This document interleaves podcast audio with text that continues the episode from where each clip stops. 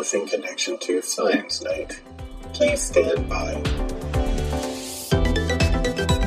Welcome back to another episode of the Science Night podcast. I am James. With me tonight is Jason. Hello.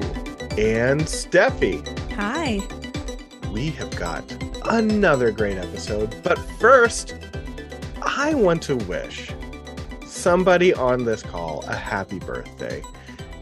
Happy birthday to Dr. Steffi Diem, a cherished member of the Science Night team. I wanted to acknowledge how lucky we are to have you here and how happy Jason and I are that you are so generous with your time. And if you got to listen to how long it took us to get to this moment in this recording, you would see just how generous she is. So, Dr. Steffi Diem, happy birthday. Thank you so much. Oh, it was like a party. We had we had the, an extended birthday party before we even you even joined us. So I appreciate yeah. it. Thank you. Happy birthday. Tonight we're going to be talking about the science of fear, how the stigma surrounding cannabis affects research, and we'll finish with a conversation with Dr. Barbara Kaplan from Mississippi State University, who works in cannabis research and regularly navigates the winding road of government regulation. But first, the news. We're going to start off with just a quick announcement, maybe a celebratory announcement, and it is that the FDA has just recently approved the use of the Pfizer vaccine for 5 to 11 year olds. So you can finally get those elementary school age children vaccinated.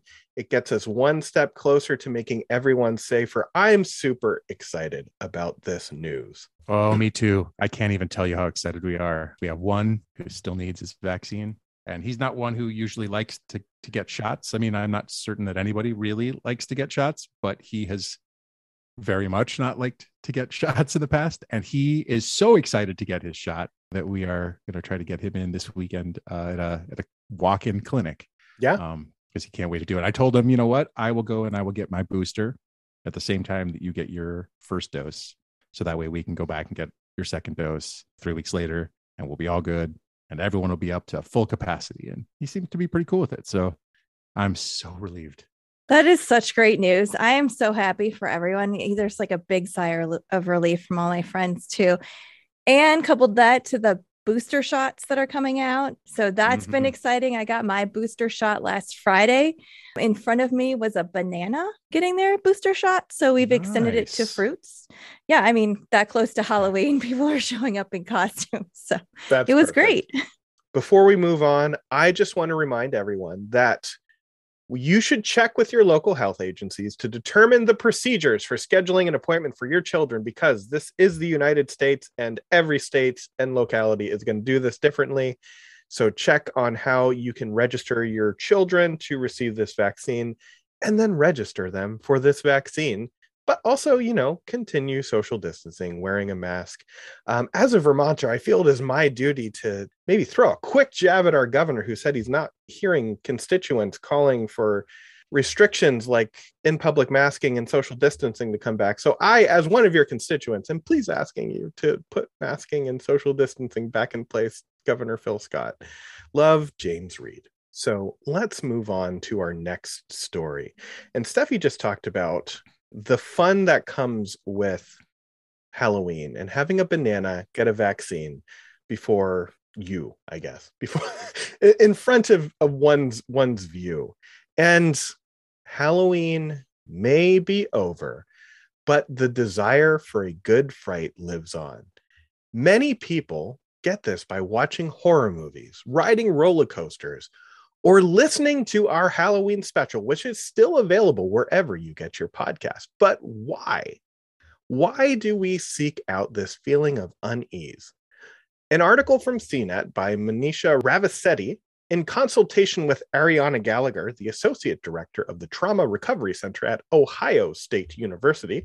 Sorry, we had to go to Ohio State University, Steffi. It's it's uh, it's a, it's a rival of sorts. So, this article was looking at the neurochemistry behind why people like to be frightened so much. So, what did we all think about this article? Did it explain everything? Do you like, does everyone here enjoy horror movies, being frightened, uh, that sort of thing? I do. So I, I found this part great in the article where they say one one thing the trauma expert says is you can desensitize yourself to trauma to kind of process it better. And so looking back, I'm going to circle back to my birthday. I realized part of the reason I think I like horror movies so much is because it's they typically come out around Halloween time, which is around my birthday, and I always have Halloween themed birthday parties watching horror movies.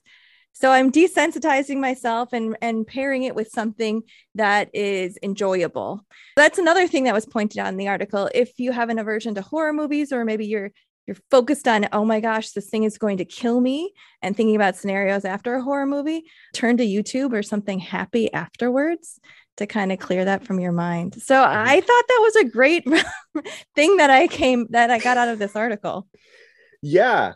I'm I'm a huge wimp when it comes to horror movies, usually, except for the month of October. That's when I'm like, no, this is culturally important now. I must watch horror movies.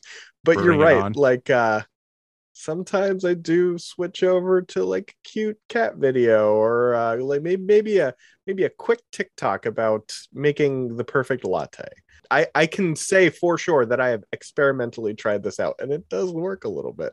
Also, since I am basically blind without my glasses, maybe oops, my glasses slid down and I was not being a coward.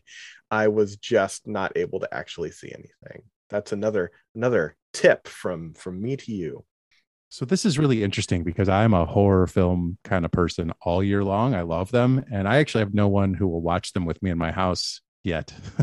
I have my youngest maybe is leaning, starting to lean that way, getting more interested, but uh, but everybody else in this house, nope, not interested. And so I don't get to watch them as much as I used to. But what I did really like about them is that they were exciting to watch, right? And I think this is what's at the heart of the the article that we're talking about this idea that you know people who are seeking this thrill are doing it because watching horror films is triggering a release of dopamine which you know makes them satisfied right? I mean it makes them feel really good.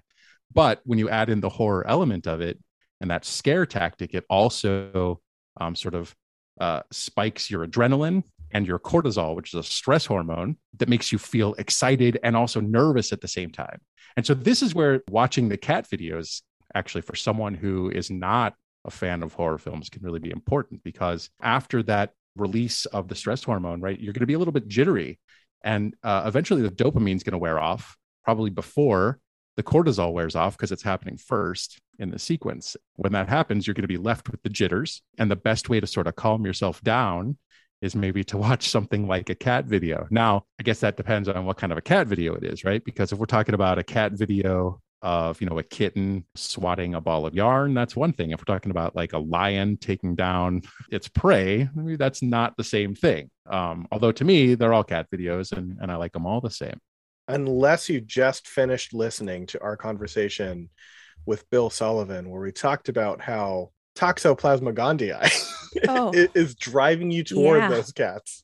So Oh, maybe it's it's, true. uh maybe maybe we gotta watch baking video, baking competitions. There we go. so actually that's a really good point because he told me i didn't have much to worry about but it sounds like because i immediately went back to the predator prey cat thing that maybe i do have something to worry about and maybe there are toxoplasma you know cysts in my brain that are just sitting there latent and waiting for me to get eaten by by my own cat perhaps. Maybe maybe it's what drove us to this article in the first place. well now i'm horrified all over again. James this is not fun. But you like horror movies so we're good. Yeah those are movies. This is real Oh, life. yeah this is real life. Mhm. oops. Let's not talk about real life. uh, all those things that make us feel good whether they are natural processes or whether they are induced by you know an external stimulus.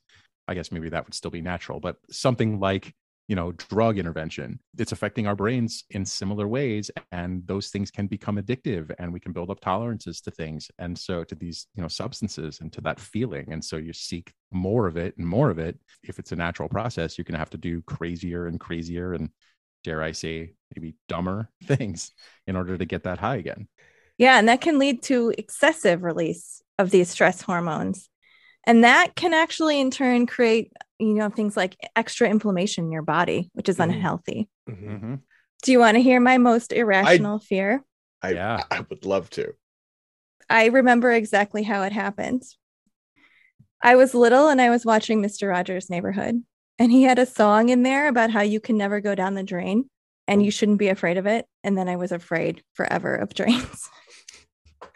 because Wow. I just kept imagining, like, why is he singing about not being afraid of the drain? Wait, what's beyond a drain? Maybe I should. All right. So I'm then I have of drains. I have to follow that up with Are you a fan of It by Stephen King? I cannot watch it. I've seen that picture of the balloon. Are you talking about the balloon coming out of the Well, sewer? the and so now, yeah. Yeah. So, you know, you would think, I would think that that would be the best way for you to get over your fear of of drains would be to watch it because you associate it with Halloween Mm. and it's associated Ooh. with your birthday and suddenly it's not all that bad. Okay. Okay. I'm gonna do it. My own Now, experiment on myself. Do not take do not take medical advice from me. Do- just to Not be that clear, kind of doctor. to be clear, it's a, it's probably good policy to take no advice at all from me. But this one might work. And so, you know, I'm curious Okay. to know how it works. I'm gonna try it and report back. Nice. And if something goes awry, like it was all James's idea. I was going to Yeah, say okay. if if this if this causes a rift between between co-hosts and all of a sudden we're introducing a new set of co-hosts in the next episode, you'll know exactly where this rift began. Let's just not have one of those velvety smooth transitions that I've been giving everyone for the last one. Let's just move on to the next story. Researching things that have a long history of stigmatization is difficult.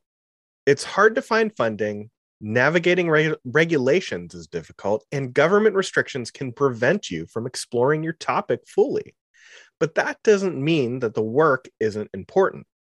In our last episode, we talked about this in reference to animal research, and today we're talking about it in reference to cannabis research. In a letter to the US Congress, so we're talking about the United States here, other countries surprisingly don't have these hangups and uh, have been doing research in cannabis for years.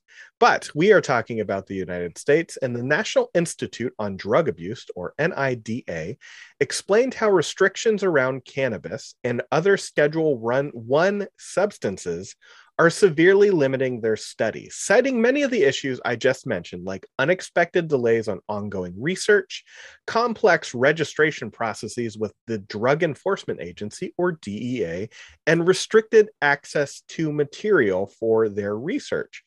So I wanted to get everyone's opinion and thoughts on this idea of rescheduling things like cannabis and opioids so that researchers can actually find out some meaningful things about these substances. This is an interesting question. In the interest of full disclosure, I have been a long time advocate for rescheduling cannabis from Schedule 1 because it's it was put in into Schedule 1 for reasons that are unsavory and probably have nothing to do with the um, chemicals within that substance at all, um, and only to do with the groups of of individuals who are using that substance. And so, I have no problem rescheduling cannabis from Schedule One to something that would be more accessible for the research enterprise.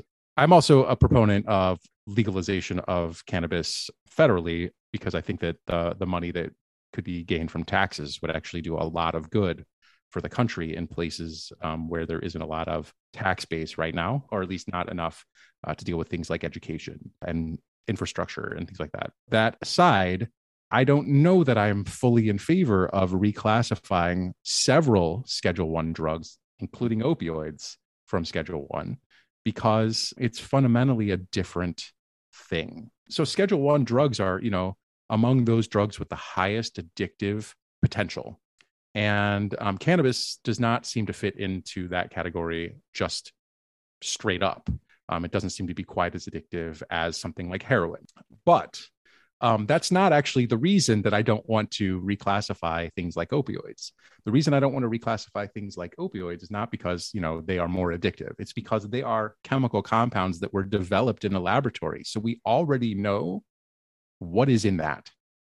No, is you know. So we know what what individuals who are um, addicted to these um, opioid painkillers, especially. So when I talk about opioids, I'm not talking about heroin like you know from the street i'm talking about you know something produced by purdue pharma for example even the generic versions we know exactly what's in that and we have a pretty good idea of how that's acting um, on the human body just because we've been studying this for so long when it comes to the reclassification of cannabis, though, what's being sold to the general public is not what is being used for research. The University of Mississippi is the only place that the federal government allows to grow cannabis um, to be used in research. And so we know very much about that one particular batch of cannabis, which is not a batch that's being consumed by anyone in the general public. And so that's that's the reason right there alone to reclassify cannabis mm-hmm. from schedule 1. But again, I would never advocate for taking things like opioids and moving them from schedule 1 because they're highly addictive and we have a pretty good idea of what is happening with those drugs uh, and what individuals are taking. I agree with what you just said, except for this caveat, which I think makes the scheduling process a little bit more skewed. Uh, the only opiate that is currently Schedule One is heroin. Vicodin, uh, Dilaudid, Demerol, OxyContin are all Schedule Two at this point. So okay, well, that actually is an important point to make, right? Yeah. And so, if anything, like that is another sort of case in point as to why cannabis shouldn't be Schedule One. Correct. So the big so, the big difference is Schedule One drugs are listed as those that have no currently accepted medical use that is that is the difference. So they're not saying that schedule 2 drugs do not have a high potential for abuse. They're just saying that they have everything in schedule 1 except for the medical use uh, mm. caveat. So then yeah, can yeah. i ask like tobacco? Yeah. Tobacco. Yeah. Sure. Alcohol right? I mean alcohol, alcohol. yeah. Yeah. So tobacco is is listed as a schedule 3 drug okay.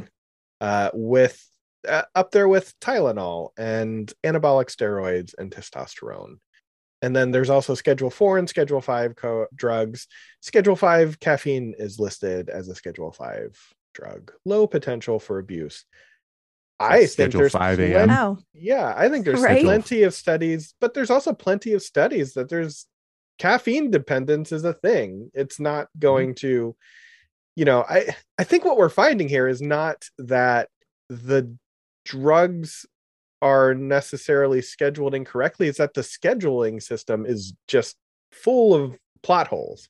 Who knew that the US government could make things too complicated and not adequate to actual like implementation?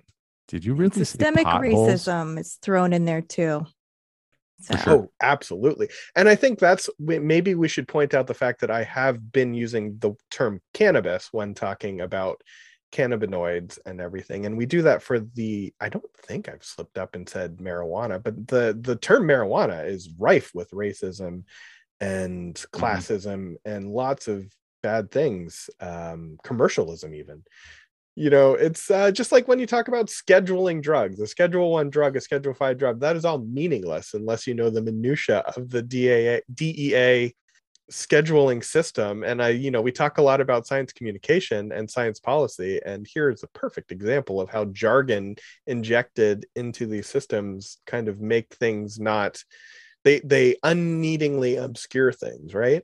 I agree. I don't know i just maybe this isn't actual something I'll keep in. But I got as I was reading this article and reading because my thoughts were exactly like yours. They reference opioids in this article as something worth researching. And I'm like, oh, you know, I don't know if I feel great about this kind of stuff getting descheduled as like a lump sum thing. And then I read what is the schedule one thing. I'm like, they're not even in it. Like the the NIDA report is technically not accurate in the sense that they're like calling for these opioids to be lumped in with cannabis research, but they're not scheduled at the same thing. It's a it, there's a difference, right? Yeah, I mean, right, hundred percent. There's a difference. So I'm not really sure why why that was lumped in together, right? Unless it was really trying to make that the case more for rescheduling classes of drugs, right? Well, and I think that was the bigger argument, right? Is that this entire system is overly complicated and the fact that the system is so compl- complicated, not complex, is is deterring researchers or potentially deterring researchers. You know, it's hard to say whether or not it is actually driving people away, but I would assume if you're looking at ways to make a career and the like unobtainably difficult to break through area or this less difficult area that you're still really interested in you know people are gonna move move away from these these byzantine systems. Well not just that job or your research interests but public health concern too. I mean mm-hmm. this kind of goes back to the only source of cannabis is from it's grown by the university of mississippi. And you can't use federal dollars to purchase from the state legal dispensaries um, where people are purchasing all of their cannabis and cannabis mm-hmm. products. And so that's a problem if we're not able to study and look at the benefits of these, you know, as they're they're oftentimes marketed as, you know, medicinal benefits and backing that up with credible research is mm-hmm. important mm-hmm. and investigating if there's any potential side effects or things you have to worry about like many drugs they'll tell you concerns that you have to look out for. I would say, James, to your point a minute ago about you know limiting scientists um, when there's only one source that's available. Well, it's forget limiting scientists; it's limiting the science. That's sure. really the bigger picture here, right? And I mean, if you want to take a a capitalism approach to this, right? If you have a bigger market of cannabis to study, the science is going to be even better than if you're only looking at a single strain mm-hmm. of cannabis, right? I mean, think about all of the mouse research that is done to study human health. And it's pretty rare these days that a single model of a disease is going to give you all the answers that you need to help cure that disease. And so you're going to use a bunch of different systems, different model systems to try to, to get at the answers that you can't get at in one alone. That is absolutely the case in plant biology too. If we're only studying one strain and one population, of cannabis, right? One patch of cannabis, and it's not even the ones, you know, that are being consumed by the general public.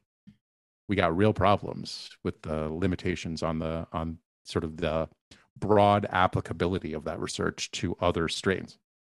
I just I don't know how to I don't know how to talk about this without like I I, I don't know like I, I don't even actually use cannabis and this still like really kind of grinds my gears like when i'm talking about when we're talking about how we're trying to make these safe and regulated markets for cannabis uh, for recreational cannabis use which i am also in favor of that as well and we're not even able to research the stuff that's going to be in that market it's the entire game is kind of a farce at this point. But then also like yelling about it on a podcast isn't isn't going to be super useful.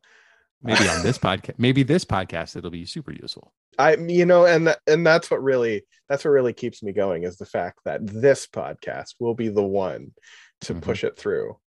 Um, well this is going through our political system. It's policy right? So mm-hmm one thing talking about it people know about it refer to the article and you can you can contact your representatives yeah. and tell yeah. them what you think about this especially when it's a public health concern. I mean this is this this is the stuff people can get involved in. And it's happening True. right now too right? So it's something that is is like happening at this moment. So this can be this can be a call to action that you can actually do like as stop this podcast and call your yes. representatives and let them know what you think about this. You are definitely going to want to come back to this podcast after you contact your representatives. I'm going to call, I'm going to pause this recording right now and go call Bernie Sanders and let him know what I think about this. I've already told Governor Phil Scott how I feel. we're going to go to a quick commercial break so that I can do this, so I can vent and tell my elected representatives how I feel. When we come back, Jason is going to talk to Dr. Barb Kaplan, who does cannabis research and how it affects the immune system. It is a great conversation. She talks about cannabis on the immune system in animals. You will not want to miss it. So, that will all come to you after this quick commercial break.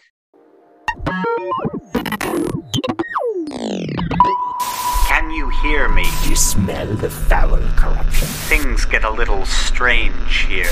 And what about me? Like, really strange.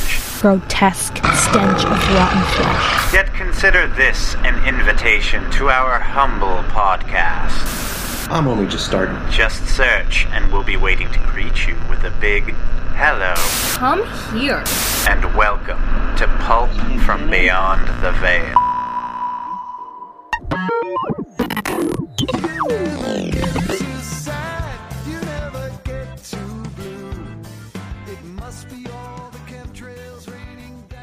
We would like to welcome to the podcast Dr. Barbara Kaplan, who is an associate professor in the Center for Environmental Health Sciences in the Department of Comparative Biomedical Sciences and the College of Veterinary Medicine at Mississippi State University in Stark Vegas. Welcome to the uh, podcast, Barb. It's so good to see you. Thank you, Jason. I appreciate you having me. So, Barb, tell us a little bit about the work you do because our audience is going to be fascinated to know that we are speaking to someone who studies or has experimented, I should say, with uh, marijuana or cannabis for probably 20 years now, right? Yes, exactly. So, um, so, I- tell us what that means exactly. yeah, so I have been experimenting with marijuana for almost 20 years now, but not in the way you think. Um, I'm a basic research scientist, and my job is to study the immune system. This is the body system that wards off infection and disease. And uh, so, we're really trying to understand how the chemicals that are found in the marijuana plant affect your immune system, whether they affect it, and whether or not that's good or bad for you. Great. So, there are two primary ingredients, I guess, or chemical compounds that you're studying in cannabis, and that's Yes. CBD and THC. Can you tell us Correct. a little bit about what those are? What do they stand for? What are they? What, how do they affect people? Sure. So THC is delta 9 tetrahydrocannabinol, and CBD is cannabidiol. That's typically what we're seeing a lot of around uh, the CBD oil. Both Mhm. chemicals do come from the plant, but THC is the main chemical that makes you feel high after smoking or ingesting marijuana. CBD doesn't make you feel high because it doesn't have the rewarding properties of THC. And part of the reason that is, is because THC can bind to receptors or proteins in your brain that allows the THC to act and produce those rewarding effects. So you mentioned rewarding effects. What Yes. does that what does that mean exactly? What are the rewarding effects of THC on cannabinoid receptors? Right. So I've read that some of the rewarding effects are things like euphoria, uh, feeling of being relaxed, maybe losing time, which you may or may not want to do, um, helping with sleep, maybe relieving anxiety. So those are a few of the things that it's said to do. And so uh, the reason I'm asking this question is because I know that that is a term that's in the literature with regard to the ways to describe the effects uh, of the high. But then Yes. the term rewarding is the one. And so th- this is clearly a deeply psychological basis for that, I'm assuming. Do you Well, have any it is. insight as into why that term is being used? Um, sure. I mean, I'm certainly not a neuroscientist, but what I can tell you is that the rewarding effects have to do with increasing dopamine in your brain, which is the same kind of stimulation you would get from something that makes you happy eating, uh, maybe sleeping, sex, other things that make you Sure, sure. happy. So it's the same kind of system. And so it's that they refer to it as the, re- the reward system without going into too much detail on it. Got it. Okay. That's found in THC, but it's not Yes. found in CBD. So, what properties of THC are found in CBD? Yeah, so CBD and THC are two separate chemicals in the plant, and they're actually very structurally similar. And the reason that you get this rewarding effect with THC or the high is because it can bind to some proteins in your brain called cannabinoid receptors. So these are proteins that basically transmit signals. So if we think about what a chemical binding to a receptor is, we can kind of think about it like your phone. For instance, if you're going to open your phone with a fingerprint, so if you think of the chemicals, the fingerprint, and then activating that Mhm. little punch pad on your phone, and that fits your fingerprint fits into that phone and that's exactly the same kind of thing with receptors and and the things that bind them I like Um, that analogy. That's that works really well. I appreciate. okay that. good and the nice thing is that once thc binds to its receptor it transmits some kind of signal so the cell can do what it does in response to thc so again similarly with the phone once you open your phone then that phone is able to do other things that you can't necessarily see but it can communicate it can text it can open apps what have you so that kind of similar thing applies if THC binds to its receptor and it transmits signals into the cell, and then the cell does various things. Okay. So the difference between the THC and CBD, at least in the brain, is that CBD does not bind one of these receptors very well, the CB1 receptor, which is the main cannabinoid receptor in your brain. And so CBD doesn't produce those rewarding effects. Interesting. This is really fascinating. Thank you for that. You know, that's very helpful. And I really appreciated that analogy because it helped me sort of put that picture together in my mind. I know that this is not your area of research, but your area is in the area of immunology. Explain to us a little bit about the kind of work you do in your lab. Okay, so we've been focused on trying to understand effects of drugs and chemicals on the immune system for a long time. And I started this back in my graduate work. I initially got started because I did a research rotation in a lab that was trying to understand effects of cannabinoids on the immune system. So that was like my trial period. And I liked it so much because of the combination of immunology, biochemistry, pharmacology, and toxicology that I stayed on and did my graduate work there. Um, so now in, in my lab at Mississippi State, we are trying to understand more about how the immune system works and how it's affected by various drugs and chemicals. And some of the chemicals that we use are those derived from marijuana, including THC and CBD.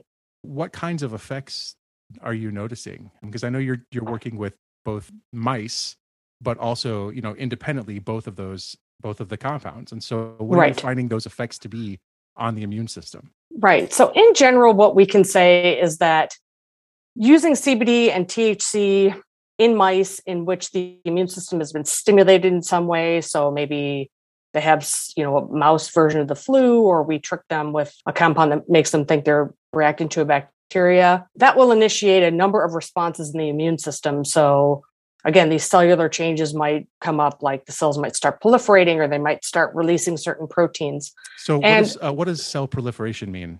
it's a really important component of the immune system and that's when the cells just start dividing because Okay. what you really want to have happen in an immune response is for your cells to divide at the time that they're needed. So if you get flu then you want your flu cells to divide. You don't need other cells to divide at that time. That's a really important component. So we we kind of trick the the cells into dividing and then we can look at what these compounds are doing or these chemicals are doing to that proliferation for instance. And what we've seen among some other endpoints is that both THC and CBD are able to suppress that proliferative response. Okay, so what does that mean um, in sort of more plain English? Does that mean that it's tamping down our immune system, or Yes, in general. So I think our studies and those that are being done throughout the world have really suggested that these compounds are immune suppressive and anti inflammatory in general. So we have a lot of data to suggest in animal studies and in human cells to show that many of the functions of various immune cells are compromised or suppressed in the presence of either THC or CBD. so? It's you know interesting that you sort of pointed out both an immune response and also an anti-inflammatory response, Mhm. sort of separating those two things. Even though we commonly think of inflammation as being a, a pretty good signal that there's some sort of immune response happening. Yes, absolutely. That's Um, true. So I'm asking this question because I know that there are a lot of sort of fads out there trying to reduce inflammation and everything, and that's going to cure everything, right? And that's Mhm. one of the uses for CBD. Um, Yes, What At least you anecdotally. correct? Right, right, of course. At least that's from uh, from the industry, from what I hear on the Correct. radio, which is crazy considering I live in Indiana and I regularly hear radio ads. I guess I'm the last person that listens to radio anyway, but uh, I hear radio ads for CBD and I drive past these establishments and I think, wow, this is very different than like three years ago. It's a crazy, crazy world out there. So anyway, back to the inflammation question. If these are anti-inflammatory, that sounds like it's bad for the immune system. So why is there this sort of fad to try to reduce inflammation everywhere? right. Make you healthier. So, inflammation is definitely part of your immune response. It's a normal reaction that happens when you get infected with a bacteria or a virus, or you poke your finger on a nail, or what have you. So, this is a normal cellular response that your body initiates in order to maybe destroy the pathogen or get rid of it, or start cleaning up those cells that got damaged because you put your finger on a nail or whatever it is. That reaction needs to happen for sure. But if it gets to the point where it's chronic or it isn't being shut down or isn't being regulated enough, then that can lead to a chronic inflammatory state, maybe even inflammatory pain. And so that's where people are really have an interest in using some of these anti-inflammatory disease, uh, anti-inflammatory drugs. Excellent. That's very helpful to understand. On that same side of that same coin, right? Mhm. If we're tamping down the immune system here, we're reducing the inflammation. Um, that has a potential beneficial use in the context of some diseases, right? Can you talk a little Sure. bit about that? Yeah, absolutely. So if you think about your immune response along a continuum, you kind of just want to be in the middle. You want a nice, healthy immune response that isn't so high that it's overactive and producing a lot of inflammation, and maybe you have an autoimmune disease. But you don't want it so low that you become susceptible to infections or cancers or other things. So there's definitely some illness on either end of that spectrum of immunity, and you really want that right in the middle.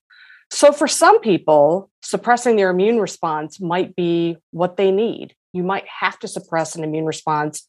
For instance, if you have an autoimmune disease, if you are undergoing some kind of tissue transplant, um, if you have some kind of chronic inflammatory disease, you would want to inhibit your immune response. On the other hand, if you're sitting there healthy, then maybe that wouldn't be such a good idea because it might make you susceptible to other diseases that you might not otherwise be prone to getting. Okay, so um, I mentioned to you earlier uh, before we we started recording that uh, I just spent a weekend in Colorado with a bunch of my friends from college, which was a Mhm. wonderful weekend. And um, while we were sitting around having dinner one evening, um, I mentioned that we were going to be talking to you, and uh, and I asked them what questions they might have for you. I mean, I just thought maybe somebody in that group might have a question, Okay. um, and uh, and it turns out that my uh, college roommate, in fact, had a question because we were talking about your work with regard to tamping down the uh, the immune response, which might be beneficial in the context of some autoimmune diseases, but also could be a problem um, Right. if you're healthy and you're trying to avoid catching the flu. And my college roommate asked a question that seemed like uh, reasonable at the time. And so Okay. now I'm going to I'm going to turn around and I'm going to ask it of you. And that is, is it possible that, say, hypothetically, someone was ingesting cannabis, uh, inhaling quite a bit, and uh, Mhm. sharing that paraphernalia quite a bit throughout uh, college when the immune system is maybe even at its ripest? um, that it might be caused to create a really robust immune system that would cause you, even if you're using lots of, let's say, THC, hypothetically down the road, you might be able to buffer against that because you have a really hyper robust uh, Right. immune system. What are your thoughts on that? Because uh, he asked me the question, and at the time I thought, you know, I see the logic behind the question. I don't know enough about how the immune system sort of evolves through a lifetime. right. Maybe Right. I should turn that around and ask of you. Uh, sure. So I think it's a very complicated question, to be Yeah, honest. And I. I don't know that I have the exact answer to it. One of the things that we've been finding lately in our work, which I think is really interesting and really needs to be explored more, is that, you know, despite the fact that these compounds and these chemicals kind of have a reputation for being immune suppressive and anti- anti-inflammatory, we have conditions under which sometimes we see the opposite effect, where it's maybe increasing some kind of endpoint that we're measuring the immune response, which is a little bit surprising. And uh, we don't quite understand why that's happening all the time. There could be a number of things that are involved with that. And um, one of those could be like, what is your quote state of your immunity? Like, where do you fall on Right. this? on this balance on this spectrum of your immune response and i think that could really possibly dictate how these chemicals are acting in people. So I, I think at this point, I, I definitely don't have a clear answer for your friend. I think there's a number of things that could go into boosting or not their Mhm. immunity. Uh, certainly, sharing the paraphernalia, I'm sure, it has also allowed the germs to be shared as well. So, I, I think that was the logic behind his question. And so it sounds to me like, you know, you don't have a clear answer. No, you haven't been able to falsify that hypothesis. Data I that are interesting. yeah, we do have some data that are interesting. And I really think that we just need more research, especially using human cells. We can get human cells from um, human volunteers actually quite easily. Immune cells can be isolated from the blood very easily in the lab, and then we can do those studies in the lab. So I think we just need to know more and you know know something about like we can even order at this point uh, disease state cells. We could get some autoimmune disease disease Mhm. state cells, and you know maybe look at those, um, and maybe compare those to quote healthy cells. You know, of course, the challenge with humans is that we've been exposed to all sorts of different things. So the state of one's immune system and response is going to be very different from the state of another. So I just think that we need more data, especially in human cells and under different conditions.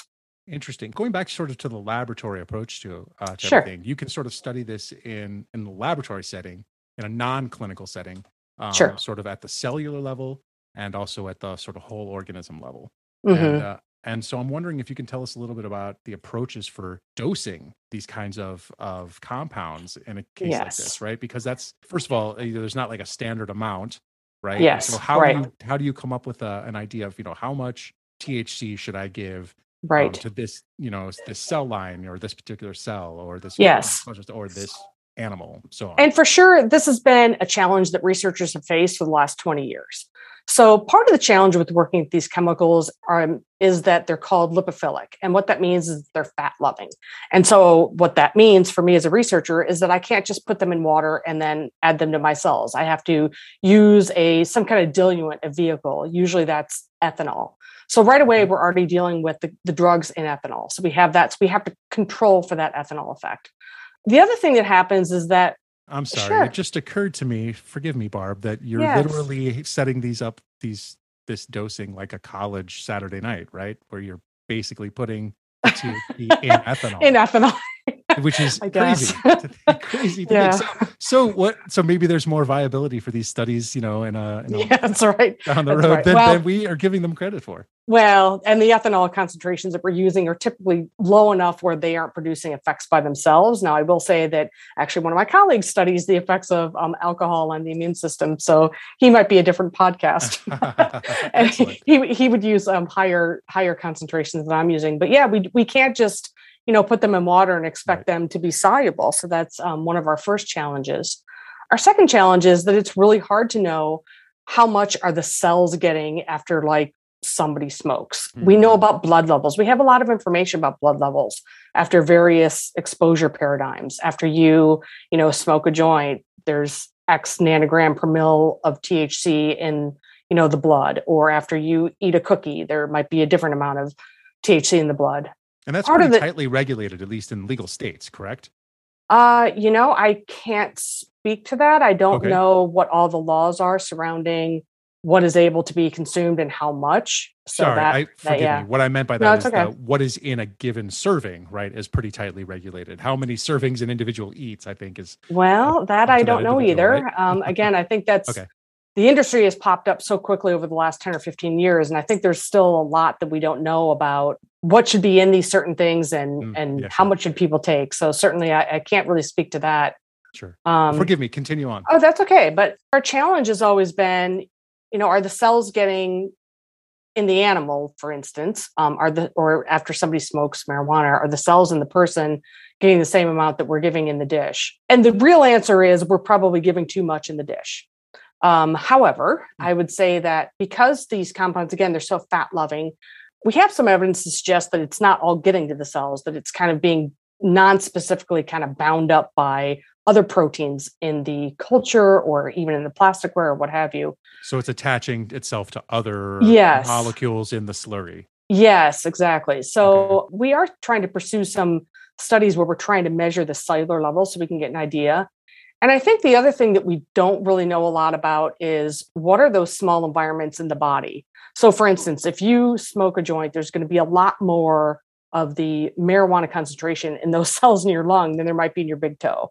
And so, if we could get to that point where we could measure those cells, I mean, that might give us higher concentrations than we might expect to see in the blood. And then the other interesting part, well, actually, there's a couple other interesting parts. One is that typically when you're measuring blood levels of a person who smokes marijuana, you're mainly focused on THC. But of course, there's hundreds of other chemicals in the plant. Sure, and sure. you know, those may or may not affect um, THC and or CBD or what have you. And then finally, when you're looking at at people or intact animals, um, they're going to have the ability to metabolize it or get rid of it, whereas the cells pretty much, at least in the immune cells, have a pretty limited ability to break down those compounds and, and get rid of them and eliminate them like you would have in the animal. So we definitely have some translation challenges. And I don't think that's the unique to the marijuana field. It's unique, you know, looking at chemicals across the board. It's definitely a challenge for for all of us. Drawing back to our earlier discussion about receptors, Mhm. individual cells. So these are these are not just present in the brain. Is that correct? Are they present elsewhere? Yes, correct. So there are actually two cannabinoid receptors that we know about that were cloned. Um, in 1990, the CB1 receptor was cloned. It is the main receptor that's expressed in the central nervous system. Um, in 1993, the CB2 receptor was cloned and it was found at very high levels in the immune system.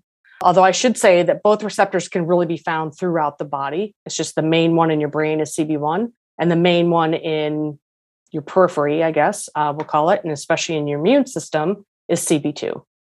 Okay, so there are a finite number of receptors then throughout the body, correct?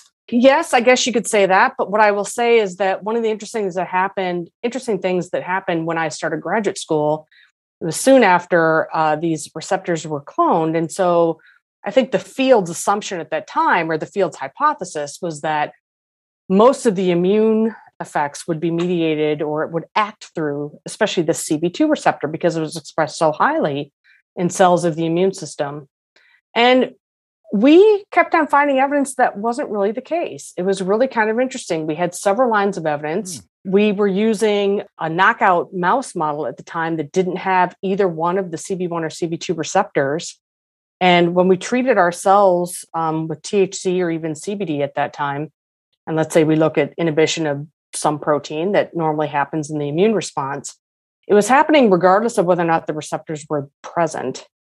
And so, what that tells us is that those two compounds can act through probably some other receptor as well.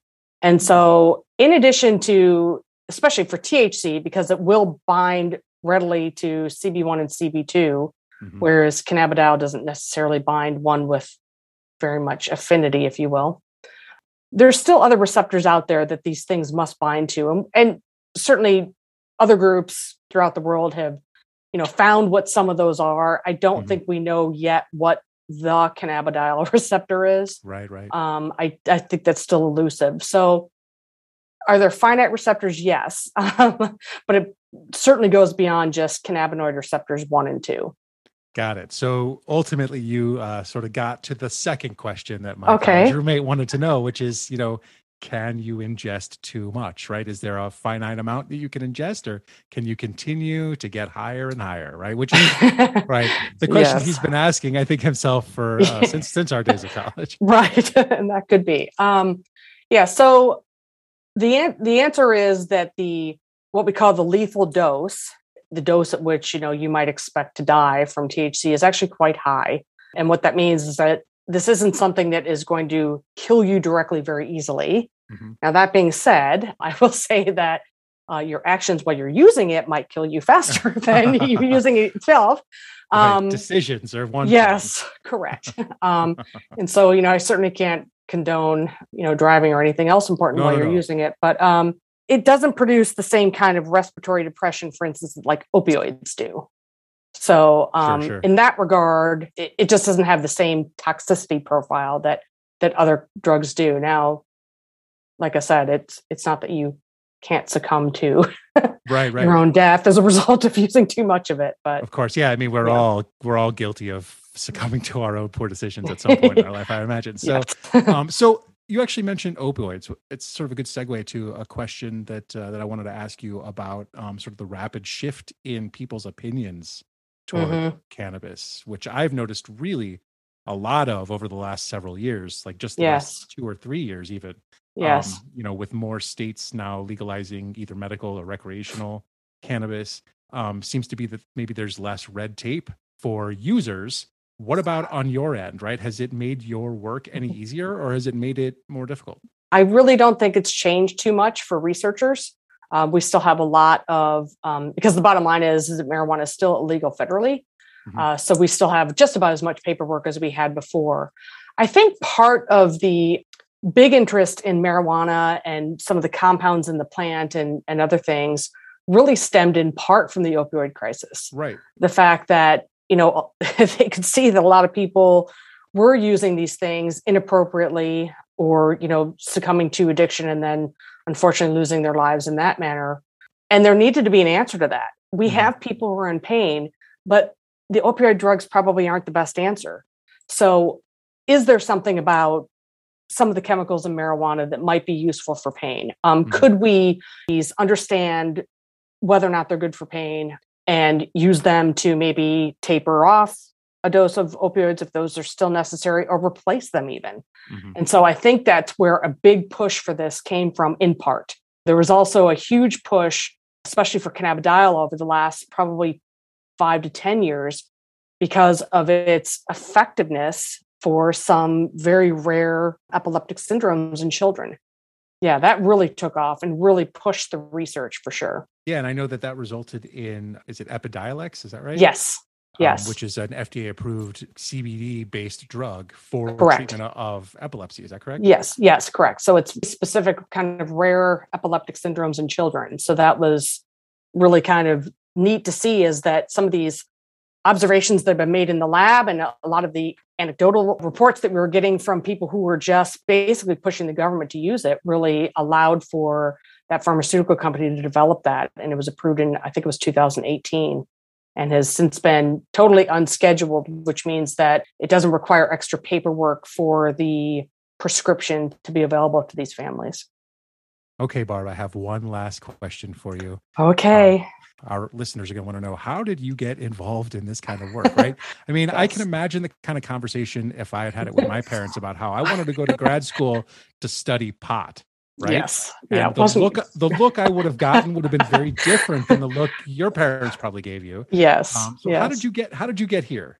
Yeah, so I um, got my undergraduate degree in environmental toxicology. I was always interested in chemicals and you know how they moved in the environment and what they did in people. And so when I went back for my PhD in pharmacology and toxicology, like I said earlier, as a graduate student, I started this research rotation, which is basically a trial run in the lab where Mhm. they were studying this. And I just thought it was such a great marriage of understanding biochemistry and applying that to immunology and then bringing in pharmacology and toxicology and just trying to understand how a group of natural chemicals might affect our immune response and if that's good great if it's bad then we need to know if it can be both we need to know that too Did you have any personal connection to cannabis prior to that? I mean, like you know, family member who No, not- or no. anything like that? I mean, was it No. just a random sort of? it was it was really just random like i i knew of the lab i knew of the good work they were doing in there um because they had other focuses foci i guess um, other than just the marijuana compounds but i just Mhm. was drawn to learning about the immune system and this was one way for me to do that That's so cool. That's so interesting, right? I mean, we're all drawn to the kind of science Yeah. that we do from very different backgrounds. In fact, I would Yeah. imagine that it was probably my experience with cannabis that led me toward my area of science, interesting having been having been a fossil hunter at one point, or you know, having dreams of that at least, Mhm. um, and, and interpreting, you know, um, fossil locomotion, you know, locomotion of fossil humans. Um, Right. Certainly takes a little bit of creativity, and I'm sure that that's led me down that path. Very for sure uh, that we all sort of get to our, our work in different ways. Mhm. Um, so thank you very much again. Uh, our guest has been Dr. Barbara Kaplan from Mississippi State University. Um, we are so fortunate to have you again. Thank you so much, and uh, for telling us all about your work and for being a friend of the podcast. Thank you so Well, much. Well, thank you so much. I appreciate you having me, and I just, you know, hope that we can continue researching this and understanding it, and uh, talking about our science.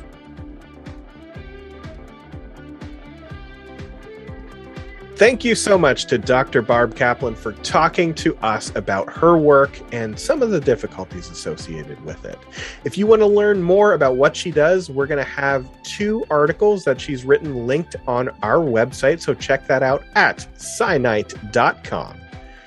My name is James Reed. If you want to follow me, go to Twitter and search at James underscore Reed three. Jason, where can everyone find you? You can find me on Twitter at OregonJM. And Steffi, where can everyone go and immediately wish you a happy birthday? You can wish me a happy birthday on Twitter at Steffi Deem. If you want to follow this show, go to our website that I mentioned already, scinight.com. That is S C I N I G H T.com. And follow us on Twitter at Science Night and the number one. Thank you all for listening. We will be back in two weeks with another episode. Until then, have a great night.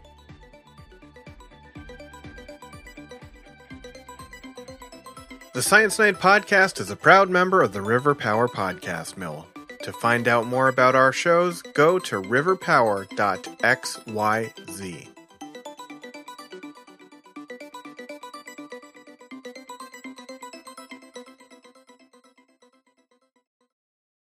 Also, I just wanted to point out that nobody laughed at my coffee or caffeine being on the schedule 5 a.m.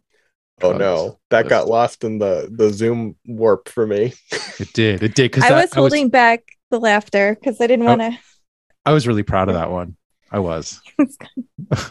it was so corny and so bad. Like it's a special place in hell for those jokes.